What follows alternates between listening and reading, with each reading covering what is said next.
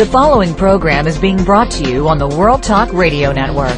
For more information about our network and to check out additional show hosts and topics of interest, please visit worldtalkradio.com. The World Talk Radio Network, where the world comes to talk. The views and ideas expressed on the following program are strictly those of the host or guests and do not necessarily reflect the views and ideas held by the World Talk Radio Network, its staff, and management.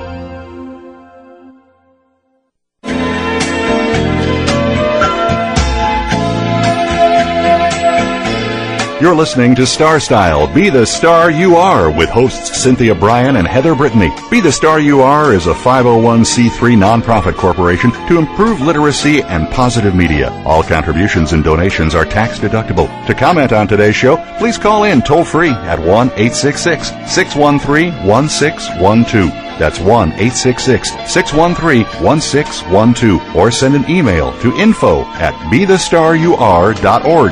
Now back to Star Style, Be the Star You Are with the Oprah of the Airwaves, Cynthia Bryan. Be the star you are. Are you singing the song? Are you being the star you are? Hello, Power Partners. Welcome to radio's finest hour of power, Star Style, Be the Star You Are. I am Cynthia Bryan. I'm always so happy to be your personal, not your personal, your personal growth success coach here on the airwaves, bringing you the authors and professionals that help you enjoy a more fulfilled life.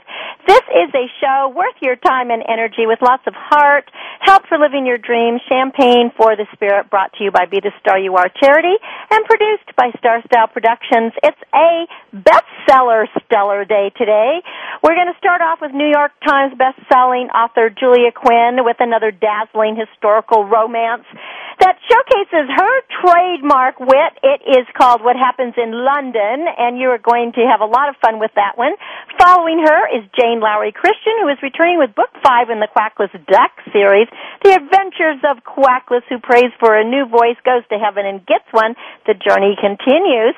And then we're going to wind up our hour with best-selling author James Rollins as he explores the human condition, overpopulation, the diminishing food supply, and genetically altered crops. And his latest tour de force, it's a real thriller, The Doomsday Key. So lots of fun today. My purpose in providing you this show is to communicate to you that you already possess everything you need to be the writer, producer, star, and of course director of your own life. We want you to smile, have fun, and be willing to be wild and wacky. Our motto is to be a leader, you must be a reader. So sit back, read, lead, succeed.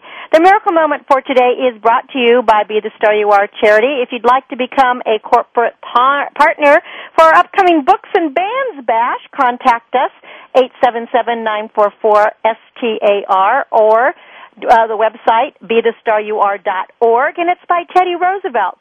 Whenever you're asked if you can do a job, tell them certainly I can and get busy and find out how to do it. That's my man, Teddy Roosevelt. You got to be a can-do person. Well, what do you do if you are in your senior year at Harvard and actually you have no idea what you're going to do with the rest of your life? Are you going to become a doctor a lawyer or a chief of some kind? Well, Julia Quinn figured she'd make a pretty good doctor, but while she was waiting to apply to med school, she wrote a couple of books. Then she went to med school, carved up a few cadavers, wasn't so excited about it, dropped out, wrote a few more books, the rest is history. Numerous bestsellers, including her newest historical romance, What Happens in London. Welcome, Julia, to Star Style. Be the star you are. Thank you. It is so fun to have you on. You know, I don't read a whole lot of uh, of romance novels and all of this, but yours was so much fun. I just I read it in one seating and I couldn't put it down. Well, that that is the goal. yeah, exactly, exactly. Well, you know, it was just, it was fun. That's what I like. I needed some fun, and you definitely have a wonderful sense of humor. But what I liked the most, Julia, is your Mm-hmm. characters. You really have you develop them so well. You kind of dig back into history to find out what the Moors were at the time and and what it was like in Regency England, etc. But how do you find your characters? Do they just come to you? I mean, I know that some of these were in past books, but how do you decide if somebody's going to be like your prince is going to be Russian or, you know, somebody else is going to be big and burly? How do you decide these things? Oh gosh, I wish I knew. I'd probably get my work done a lot faster. Does it just? I mean, is it just like it just comes to you in a dream, or you just sit down and you kind of write? You know, I think actually my writing process has changed a bit over the years, and and it used to be I sort of sat down and write, wrote, excuse me, and um, just figured it would come along. And now I I do a lot more of what I call pre-writing, which is when I'm really formulating the book in my head. And and it used to be I thought that was all about coming up with the plot, and now it's really more about coming up with the characters. What I found is that for me to create a story that is you know multifaceted and three dimensional and, and I want it to be funny, but I still want there to be undercurrents of emotion because it is a romance at heart. I, I need to know all about the characters and so I need to come up with their history. I need to understand what has happened to them before the book opens that makes them who they are. It's not enough to say, well, you know, she's stubborn. Okay, well, you maybe you're born stubborn. I want to know, you know, what experiences what? Yeah, did you have in your childhood to make you well, that you way? Know, when I was reading it, like I, I loved the, I loved, I was rooting for Harry, you know, the whole time, and I loved Olivia the way she thought he was just so strange because he wore uh, a funny hat with a feather indoors, and he was mm. sitting at his desk, and I, you know, I was kind of comparing it to my own life. I thought, oh my gosh, if anybody looked in my window, they would be appalled, you know, from what what your public image is and your private your private image. But I, I when I was thinking about your characters, I thought it's probably very much like an actor when an actor gets into making a movie and how they go back and they create a whole history mm-hmm. for that character to really give them the depth and uh, and to really know everything about them and how they move because your characters move. I it was like watching a movie in my head when I was reading this. Does that make sense? It does, and it's a wonderful compliment actually because it, it just thank you. No, I, that's how I felt. I mean, I was like, I really, I could see every character. I could actually, you know, I come from the entertainment background, so I could mm-hmm. really see how this would be a movie and what everybody would be doing and how the windows would look. You know, how I could see her standing there in her nightdress and peeking through, and him pretending not to see her. And but it just, it felt like you've done a lot of homework of really being there and getting into that moment and getting into each of the characters.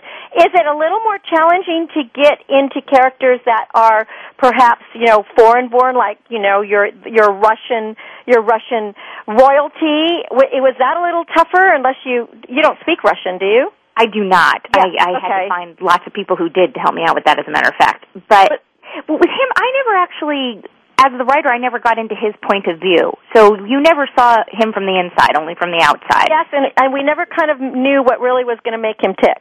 No, no, and and I've toyed with the idea of thinking, oh, what if he came back to be a hero, which would be tough because he wasn't always the nicest guy in this book. He kind of went back and forth.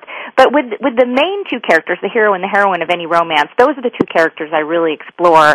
I, I write roughly half the book from each of their points of view, and that's where I really, yeah, I need to get into them, and I need to I need to know who they are and what their history is. And I found that if I'm writing and I, I'm struggling and for some reason things aren't pulling together, I've learned it's usually because I don't know them as well as I need to. Do you ever change characters midway where you start uh, writing a character and then you go, you know what? I'm not liking this character so much. No, usually by the time I'm that far along, I, I've figured out roughly what they need to be. I, I, I have changed characters like the way you described, but more in the pre-writing phase when I'm writing the outline and sort of doing the character studies. By the time I'm actually writing the book, hopefully that's not going to happen. If it does happen, I'm in really big trouble. Now, tell me something because I found it so intriguing. Your your little your pre-story, your history, the fact mm-hmm. that you were at Harvard and along with the rest of your friends, you didn't quite know what to do, and you know you were gonna you were just kind of on a whim going to be a doctor and started writing. I mean, you were obviously meant to be a writer. You'd always loved reading, mm-hmm. and so you know it was like I can do this but you really went out and did it and it just you are you just don't stop i mean it's like these ideas must be just bubbling up. You're kind of like a, a volcano that doesn't stop erupting. You've got more more books and more books, and they're all bestsellers. Well, I don't know about that. I, I have a lot of friends who write a lot faster than I do, and I'm constantly amazed by them. But for me, it was just people ask all the time, well, wh- why did you want to become a writer? And the answer is always the same, and you you nailed it right there, which was I like to read, and I don't know any other writer who who for whom that is not at least part of the story as, as to why they they did that. And to be honest, I can't recall what exactly led me to sit in front of my computer and start. But once I did start, it was just it was really fun and it was it's so fun, different. isn't it? It takes on a life of its own, right? It it does, and it was so different from any type of writing I had done before. You know, writing papers in college, and I had been a travel writer in uh, on Crete and Cyprus during college, and and and just, but this was different, and um, I just kind of kept doing it. But while I was writing it, I always was writing with the intention to sell it. I, I, I've talked to people who said, you know, I, I wrote a book just to see if I could do it. I, I never thought I'd try to get it published. And for me, I always wanted to get it published. And, and to this day, an integral part of the writing experience for me is having my words read by other people. I think that's a you know I I agree with you. I think that it's wonderful to write for yourself, but then you can just go ahead and write a journal or a blog. But the if you know to really get the sense of being a writer, I think that you want other people to read it. So it has to be of some value to them and give them some entertainment, which is what you're doing. Now, is there a lot of research that you do? Like this one is set in London. Mm-hmm. So you have to actually, I am sure, find out like what is, what are the clothes of the day, you know, how do people speak, what are the mores. I mean, like, I always love that word ton, the T-O-N. Mhm. It's, it's so far from anything we know of today. I mean, we don't parade around, we don't have our seasons, you know, that kind of thing. Yeah, you know, I all my books are written within a, a you know, I don't know, 15 year time period or So something you, like that. once you've done it, you kind of, you know that area. Right. Well, I have era. a, so I have a very broad knowledge of the period. So I, you know, things I don't need to look up every time. For example, I I know how the British uh, aristocratic titles work. I know how you address a duke versus an earl and things like that. So those I I have, and I I know the social habits and customs. But as I go along, I find I have to look things up, specific things to the book that may just crop up. And, and my favorite example of that is a book several years ago I was writing um, called it's, it's in His Kiss. I came up with a very funny joke where somebody refers to Little Bo Peep. And then all of a sudden I realized, oh, I better make sure that phrase, you know, that, that character was, was in use then. So I had, look, I looked it up and I actually found that Shakespeare mentioned Little Bo Peep in one of his books, so I figured I was safe.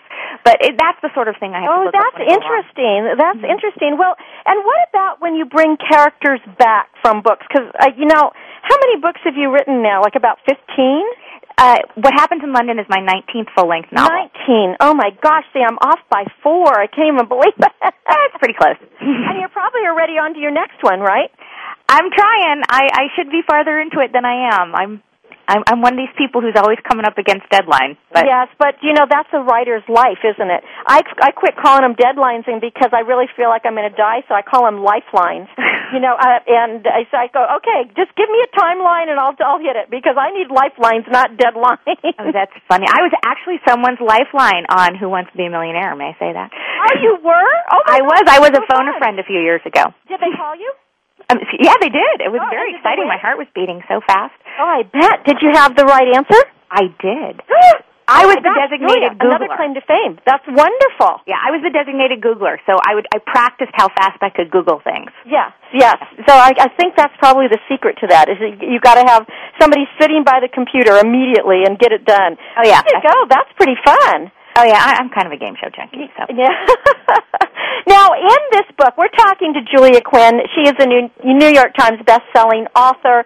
This book is What Happens in London, and her website is juliaquinn.com. She's so fun, and she's funny, and you can see that she loves writing. But did you have a favorite character in here? I mean, I thought Olivia and Harry from the get-go were, were meant for each other, and I would love to see this uh, as well as, uh, you know, in a movie or a TV piece. I think it would be fun. But w- were any of them your favorites? You know, what, what's interesting is that the, the characters who've become my favorites over the years are not necessarily people who were the heroes or the heroines, but a supporting character. So I have a character named Lady Danbury who has appeared in several books. Yeah, and she's been in a few of yours, hasn't she? Mm-hmm. Yeah, she is, and she's just hysterical. I mean, I I, I want to be her when I grow up. she just she says whatever she thinks, and she just doesn't She just has it. You know, it's like what's in her heart's on her tongue.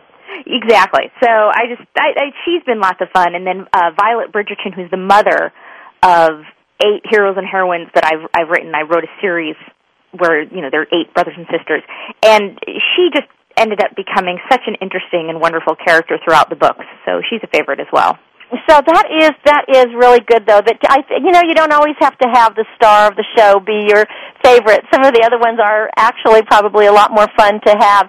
So mm-hmm. what's the title, or can you share that of your new one? You know, I, I mean, for next. You don't know yet. I'm not sure yet, to be honest mm-hmm. with you. It's still kind of up in the air, but it will be about um, Sebastian, who is a supporting character in What Happens in London. Oh, good. Oh, good. So we're going to continue that. I wonder, oh, though, if you might bring back our Russian guy because he was rather an interesting character. I expected him to be so evil. I wanted to boo and hiss, but you know, you you gave him some uh, redeeming qualities in there. We, you know, I think you know most people, most bad guys are not 100% bad. Um, people are they're different. They're they're interesting and they life isn't as black and white as I think. Right, and he wasn't. It seemed like he was, but he certainly wasn't. He was most.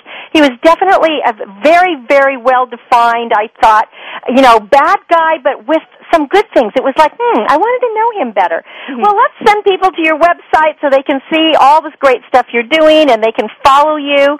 The name of this book is What Happens in London. Our author is Julia Quinn. You can tell how bubbly and upbeat and fun she is and I just love that she just writes and writes and writes and her website is juliaquinn.com. Do you just want to wrap it up for us, Julia? Give us a little final piece of what happens in London? Oh my gosh, I don't know. Um, well, I, I guess I could tell you what's been so far the reader favorite is that the uh, the main character Olivia makes lists in her head, which is why she sometimes looks as if she hasn't been paying attention. And so far, the the list that readers seem to like the best is how I would like to kill my brother version 16. Right. that was a very funny thing that you did throughout the book. Is as as she as things are happening, she's making up these things. Yeah. Well, it was really funny. I liked also, you know, when she said like places I would rather be. And when she says France with Miranda, with Miranda in France, I mean, it, you know, chocolate, and she just kind of goes on and on. A cup of chocolate or a newspaper chocolate. anyway, it's a delightful talking with you, Julia. Best you success for your next book. This book, What Happens in London, Julia Quinn, juliaquinn.com. Thanks for being on Star Style. Be the star you are. Well, thank you so much for having me. It was a pleasure, Julia. Well, when we come back from break, Jane Lowry Christian returns with the fifth book in the Quackless Duck series. I'm Cynthia Bryan. This is Be the Star You Are. Back in a bit with a quack quack. The World Talk Radio Variety Channel. Did you know that teens with low self-esteem who feel they don't fit in are more vulnerable to peer pressure, more likely to have depressive reactions, eating disorders, higher rates of alcohol and drug abuse, criminal involvement, suicide attempts, and be involved with risky behaviors? You can help make a difference by sponsoring this radio program, Be the Star You Are. Be the Star You Are promotes positive role models, positive media, and donates positive books to increase literacy. Call 877-944-STAR, S-T-A-R, for more information or visit our website at BeTheStarYouAre.org. Also, you can make a PayPal donation at www.BeTheStarYouAre.org. Thank you for helping our youth succeed.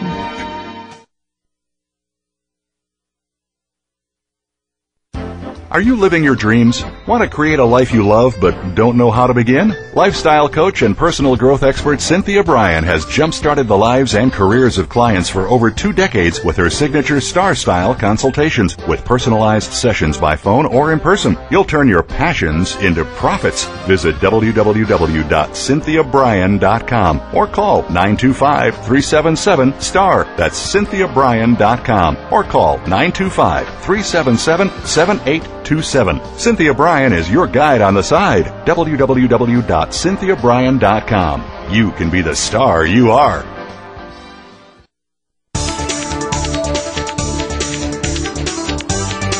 The World Talk Radio Variety Channel, where the world comes to talk.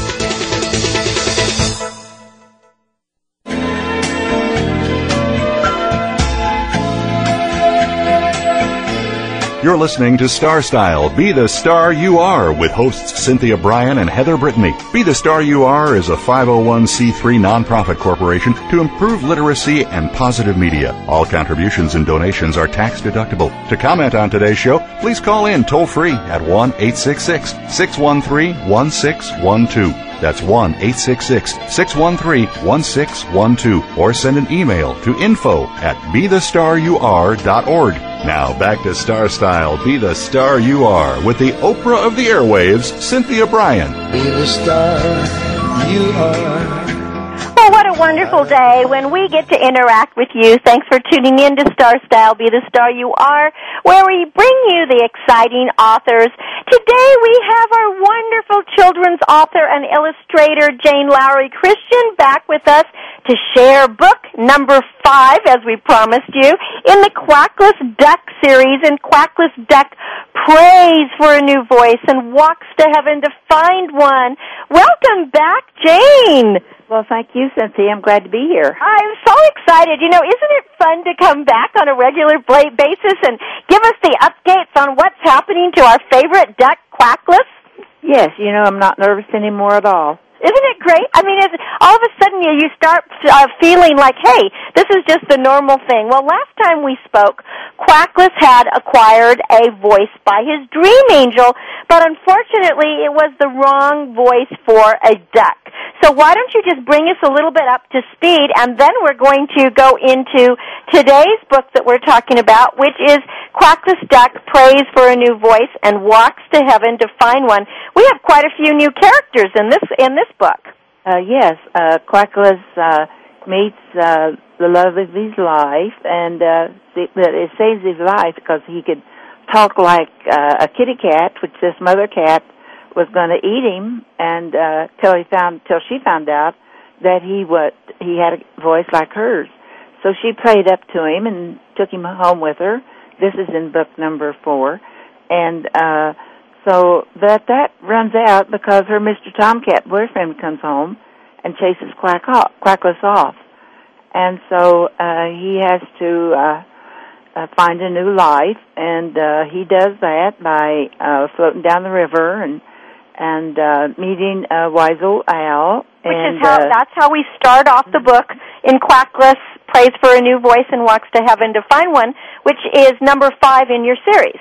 Yes, and uh, he meets a little green frog, and he meets Mrs. Skunk, Skunk and her four little ones, and uh, they. Uh, he has a dream that night too, and his angel tells him that uh, she will give him a new voice, uh, but he has to do this certain thing, and that is to walk to heaven to find one, and to help people along the way, enemies as well as friends, and um, that's what uh, happens. But uh, all his friends follow him, and uh, so he uh, has quite a time getting to heaven. Well, he goes to animal heaven. yes.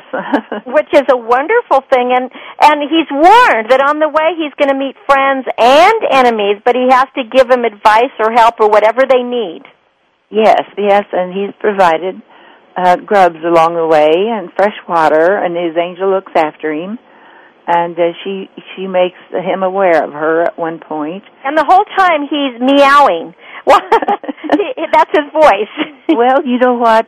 Though she gave him this voice before he went, but he still had to accomplish this feat of go- walking to animal heaven, and he couldn't think he did could because he had too short legs, and his wings he didn't think would help much. So he he was very uh, uh, kind of afraid to that he think he could do this, but he he did it, and uh, they got to heaven, and and guess who they found up there?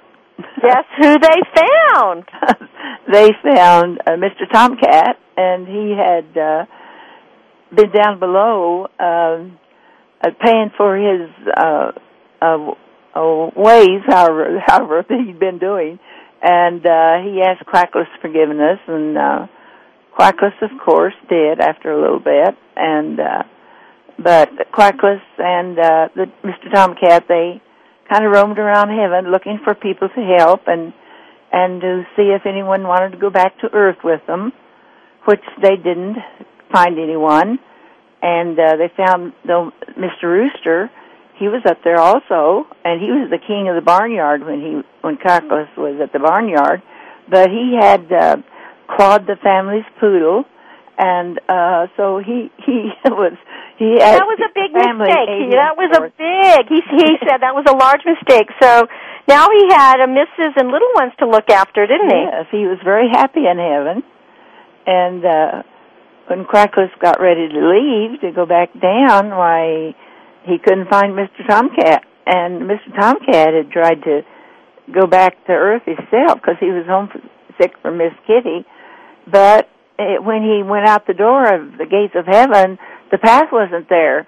So Quackless found him uh, hanging by his claws to the threshold, you know, and he was having quite a time. And uh, the Quackless saved him, and uh, so they were good friends again.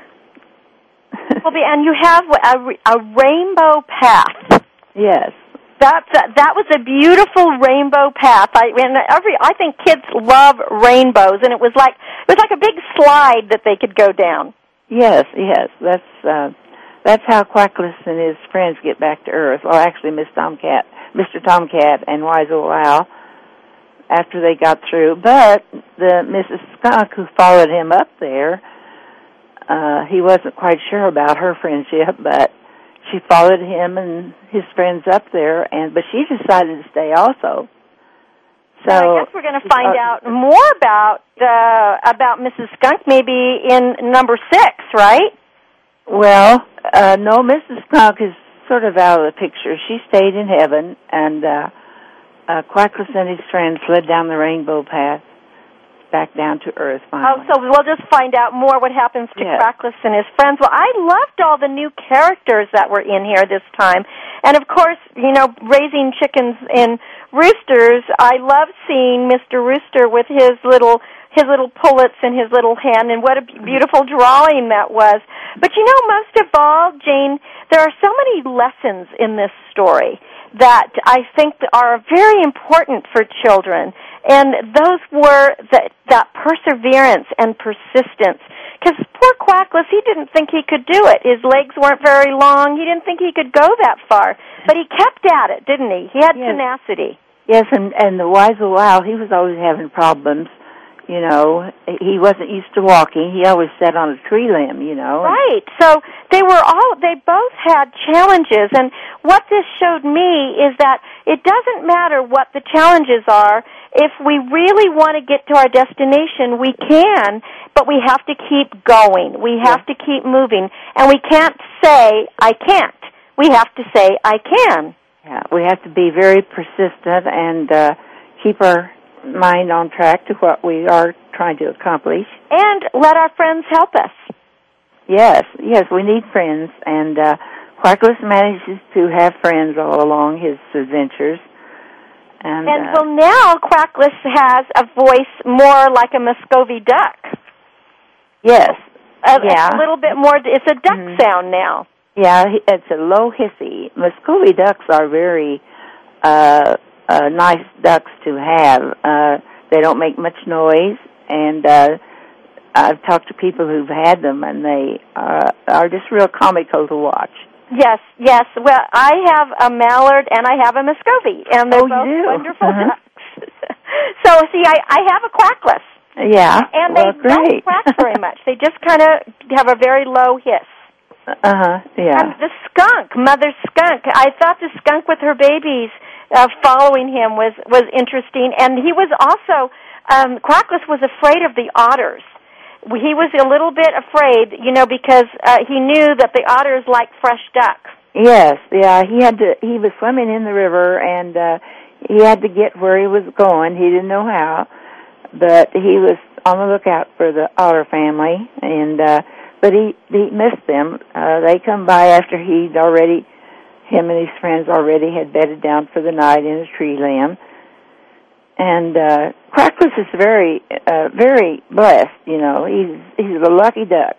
He's a lucky duck, uh, but again, I, I I believe that Quackless is lucky because he reaches out.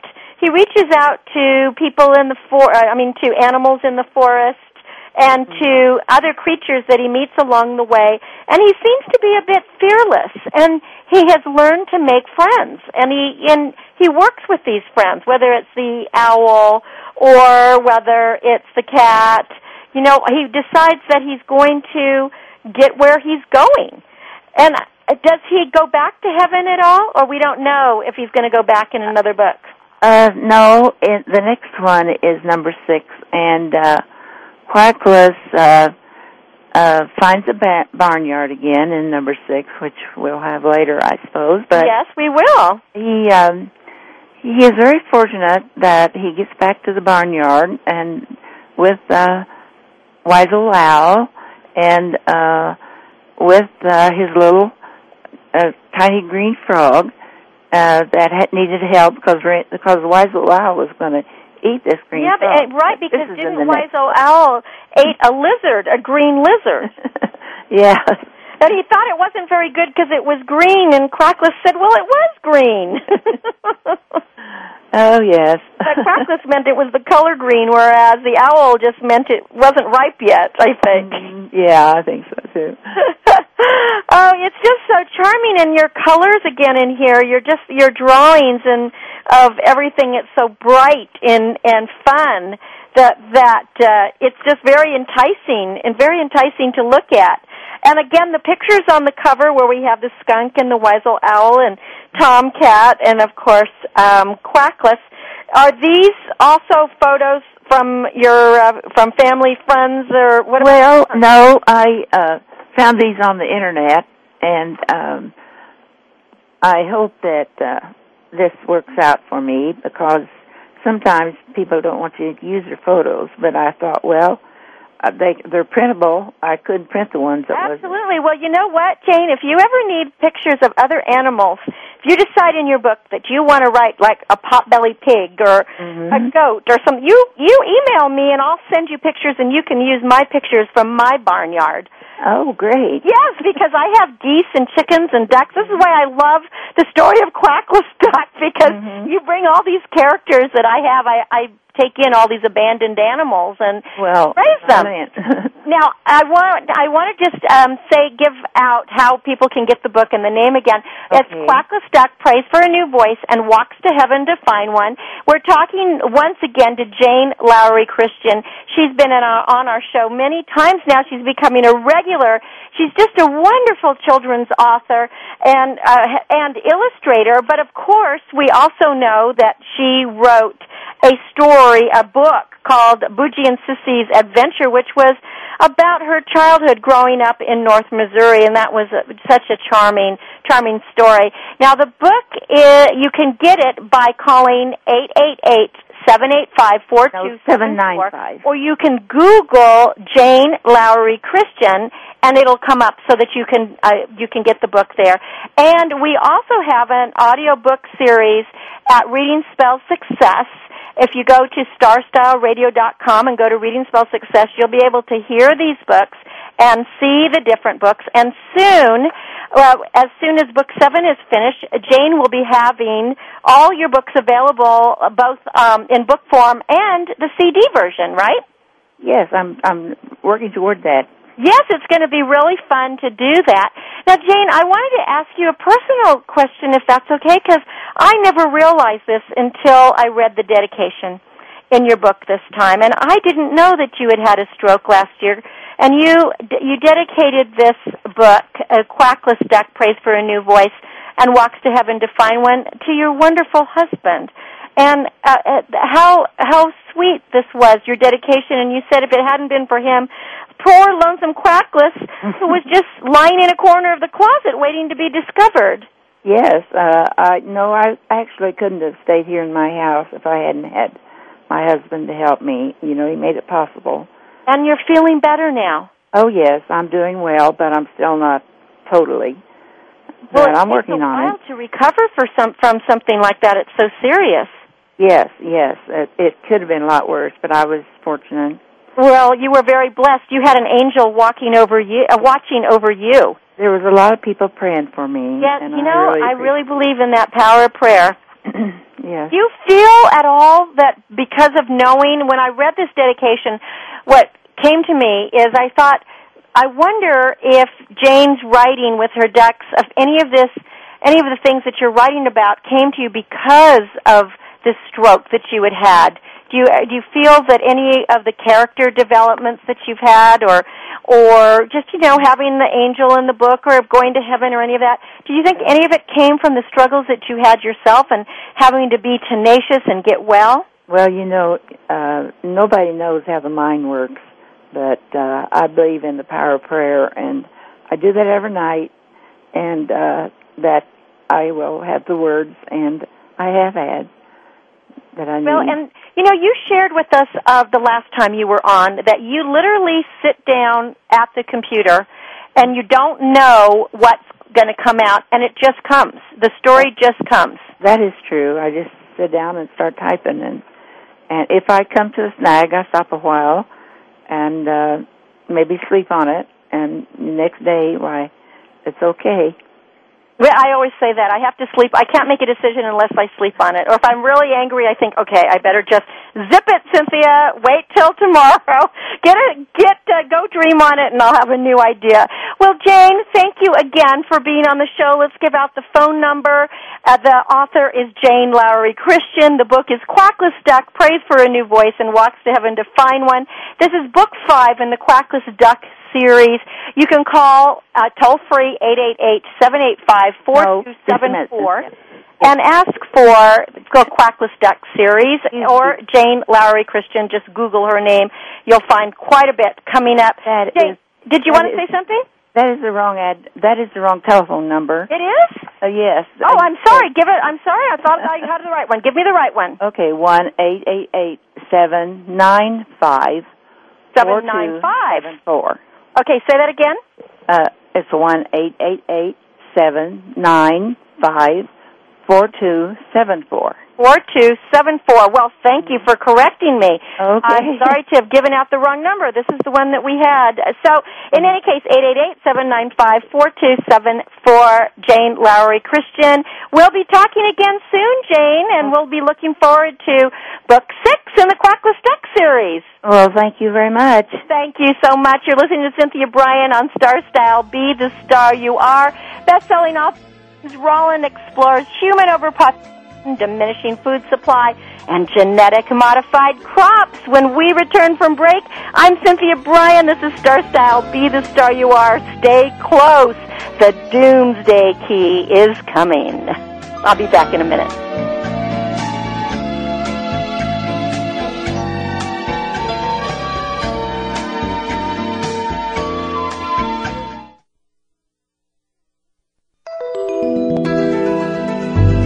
The World Talk Radio Variety Channel.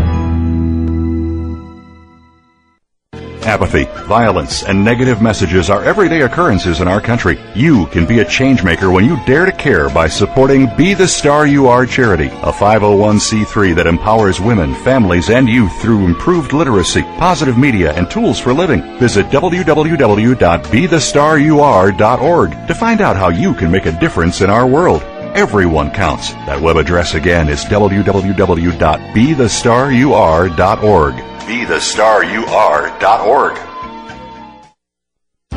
Are you living your dreams? Want to create a life you love but don't know how to begin? Lifestyle coach and personal growth expert Cynthia Bryan has jump-started the lives and careers of clients for over two decades with her signature Star Style consultations with personalized sessions by phone or in person. You'll turn your passions into profits. Visit www.cynthiabryan.com or call 925-377-STAR. That's cynthiabryan.com or call 925-377-7827. Cynthia Bryan is your guide on the side. www.cynthiabryan.com. You can be the star you are.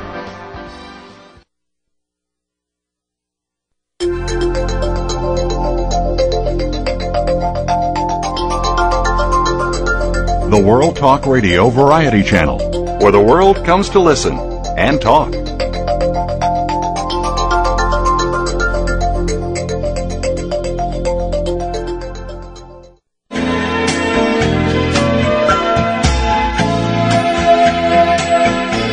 You're listening to Star Style Be the Star You Are with hosts Cynthia Bryan and Heather Brittany. Be the Star You Are is a 501c3 nonprofit corporation to improve literacy and positive media. All contributions and donations are tax deductible. To comment on today's show, please call in toll free at 1 866 613 1612. That's 1 866 613 1612 or send an email to info at bethestaryouare.org.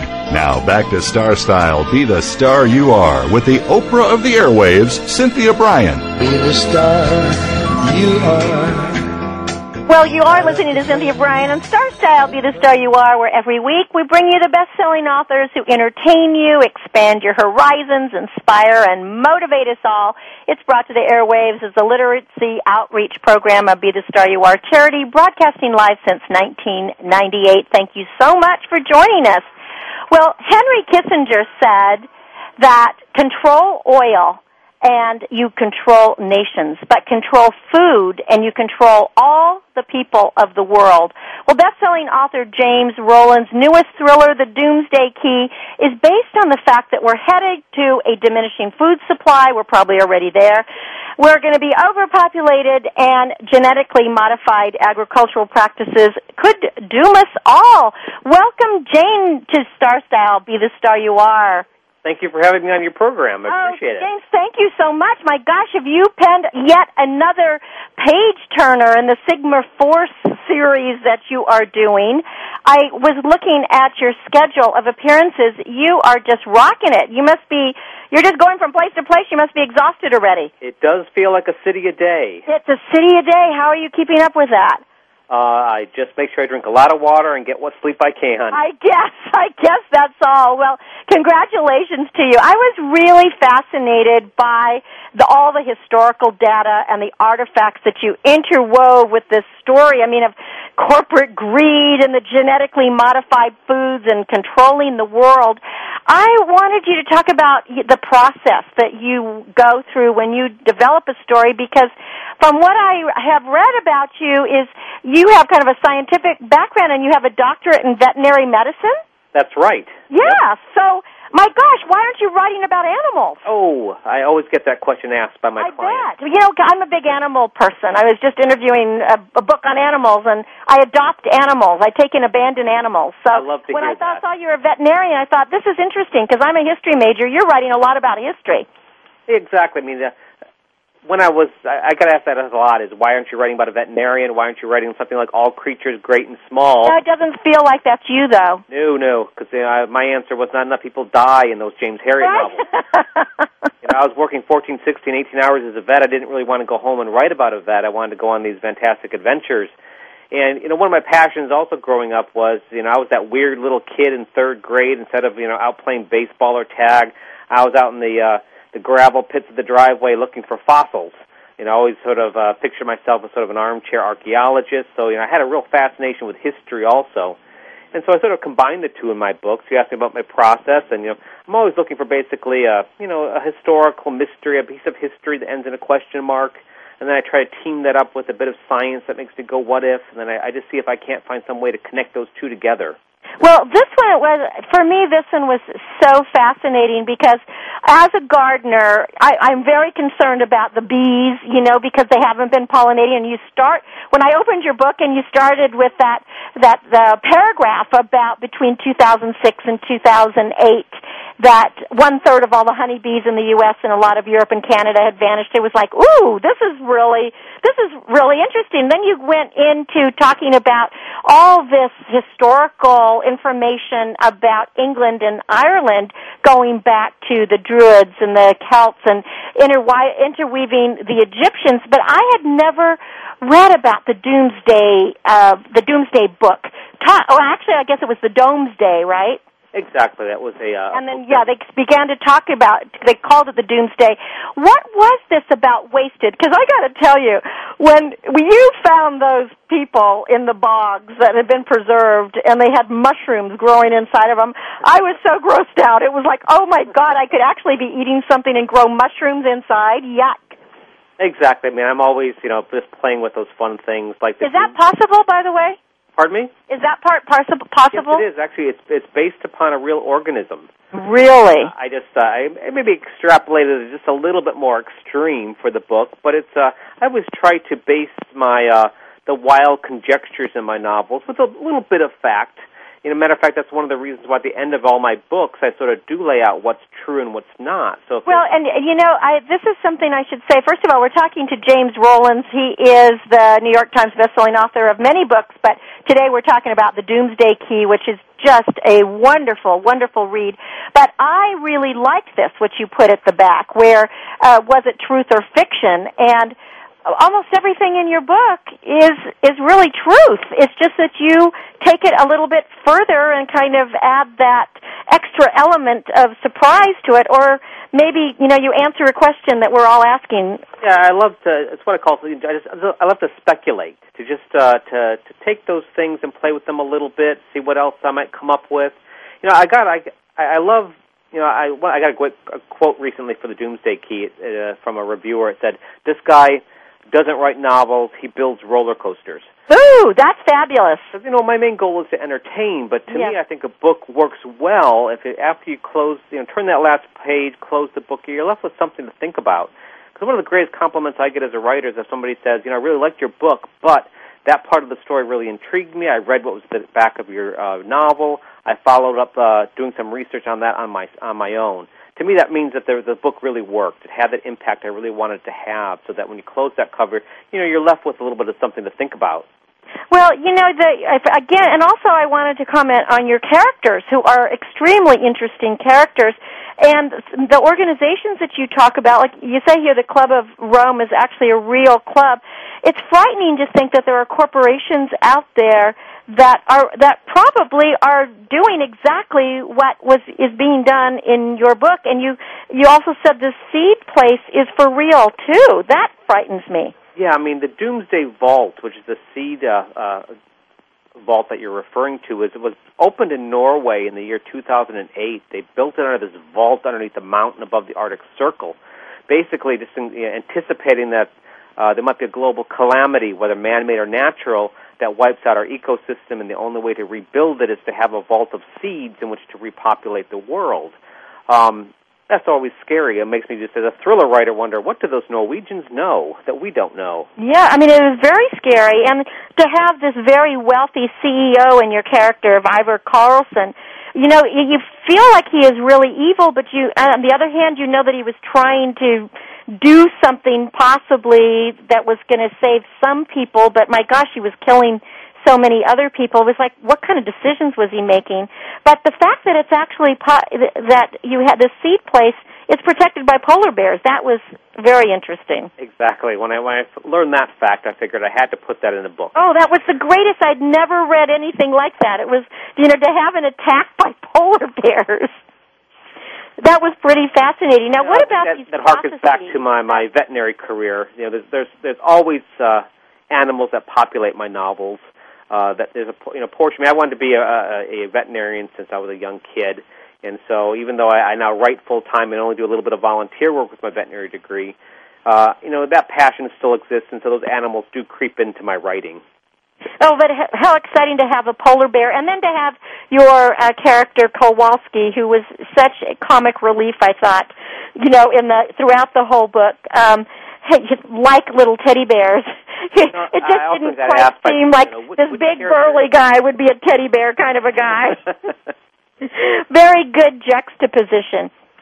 Now, when you were studying this, because uh, this whole idea of the Black Madonna, you know, this has been going around for years and years, and then you you take it back to Egypt, and um, did did you come up with this idea? Or did you know that you know, like Tutankhamun's relics are going around? I mean, where did that idea come from of intertwining that? Well, the the history of the of the Black Madonna, um, there's a there are what I I explain in the in the novel is factual. Uh, that they you know, they do believe that the iconic image of a of a, a dark skinned Madonna traces back to uh, a more pagan roots, uh, possibly even back to Egyptian mythology.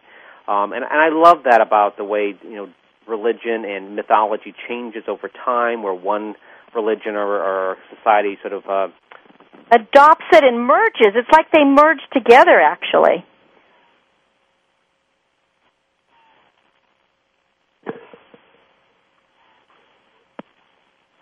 James? Oh, I I didn't know. you. I was. I thought I lost you there for a second. Can you hear me all right? I can. Yeah, I think. Okay, I mean, it's like that. I found that it's it's as if the religion and the mythology have merged a lot. I mean, you talk a lot about the crosses in here, and then the pagan, the pagan um, uh, symbols and the Christian symbols, and how they would even Christians would build on top of pagan sites. Exactly. I mean, they always seem to, and this is not just uh, unique to the Catholic faith. It's, it's it's been going on throughout history. When uh, one dominant culture uh, supersedes a, a subordinate culture, a lot of times they will take the imagery of that subordinate culture and sort of fold it into their own. The Romans did it. Uh, you know, the Spanish, as they moved into South America, did it. It's sort of an ongoing process of, of trying to merge the new and the old.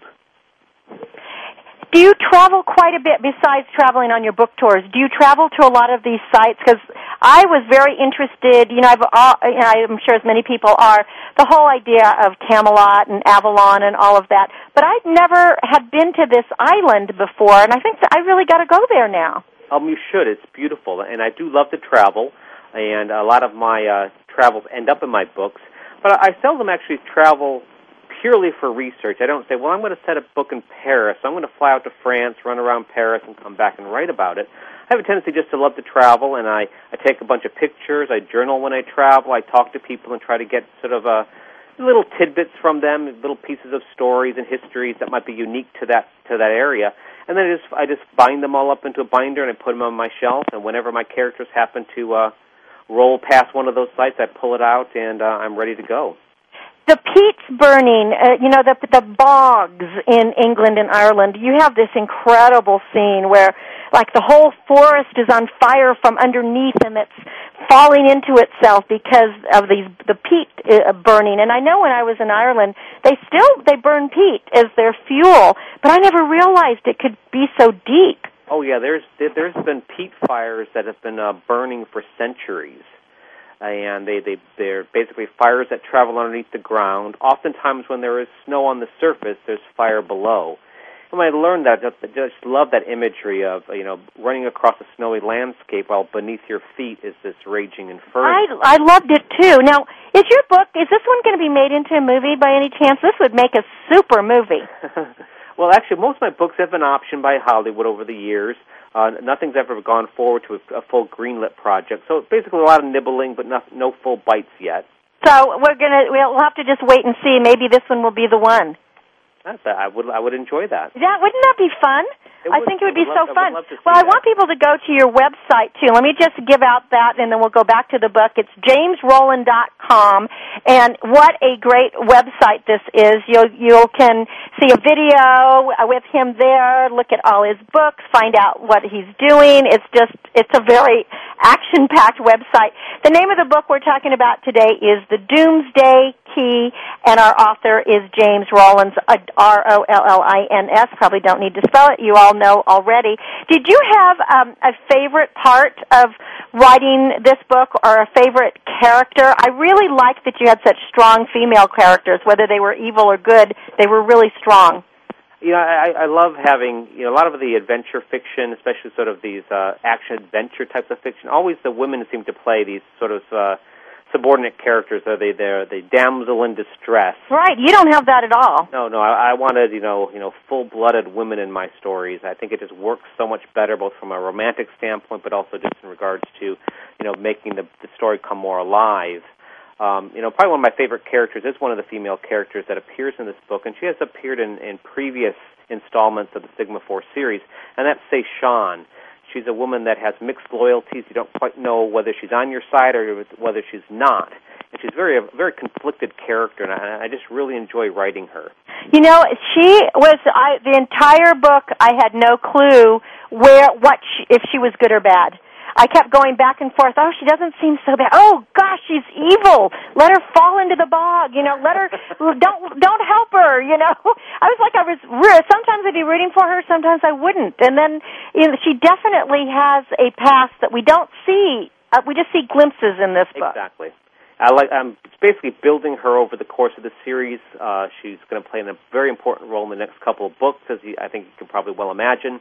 And uh, so, yeah, I just love writing her. Yes, she's very, very fascinating. Now, the your character of Krista, I was, I mean, I'm not going to say I want people to read it, so I won't say what happens, but I was really surprised at when we first meet her because I, I just didn't expect that right away. Well, my, that's my, you know, that's one of my my joys of writing is to surprise people. You know, I, I grew up with three brothers and three sisters, and I was sort of the storyteller of the family, or what my mom called the liar of the family. Uh-huh. And you know, it was never a good day unless I can wait, make one of my brothers or sisters cry. well, and, and I'm sure that now today are they uh, are you still making them cry, or they or now they're smiling and happy? Oh, they're very happy. They're my biggest cheerleaders. Isn't that the best? It's so great having a big family and have them be your cheerleaders and your support team. Well, this is just a terrific book. I I loved the way that you have woven together, you know, the history, the the archaeology, the the characters, and this whole idea that our world is getting overpopulated, and this fact of genetically modified foods. That scares me. As a gardener, that really scares me. And that it, it can be driven be. through pollen, and that our food could actually contaminate us. That's that's a horror. So we really, I, I think one of the things that you did in this book is make us aware that we need to be more aware and more on top of of what's going on. Yeah, I thought I was pretty well informed about this whole thing about genetically modified crops until I started doing research for this novel, and I, I really was surprised uh, what's going on in the industry. Um, for example, uh, out of the 40 or so crops that were approved to be grown in the U.S. this past year, only eight have published safety studies. Isn't that scary? That's really scary because we think that, you know, if our government says it's okay, it's okay. I think we got to take another look. Well, go out, buy this book. It's exactly what the reviewer said about James Rollins that he doesn't write novels, he does build roller coasters, and this one will give you the ride of your life. It's called The Doomsday Key. James Rollins, go to jamesrollins.com. James, thanks so much. Come back with your next book. I want to follow your characters. Oh, I would love to. Anytime. Thank you, and good luck on your book tour. Thank you. It's been a pleasure. You've been listening to Cynthia Bryan on Star Style. Be the star you are. I hope you had a really fun day with us today with our authors, Julia Quinn, James Rollins, and Jane Lowry Christian. Until we celebrate next week, you make it a great one. Go to BeTheStarYouAre.org or star-style.com. We'll be together next week. Be the star you are. I'm Cynthia Bryan.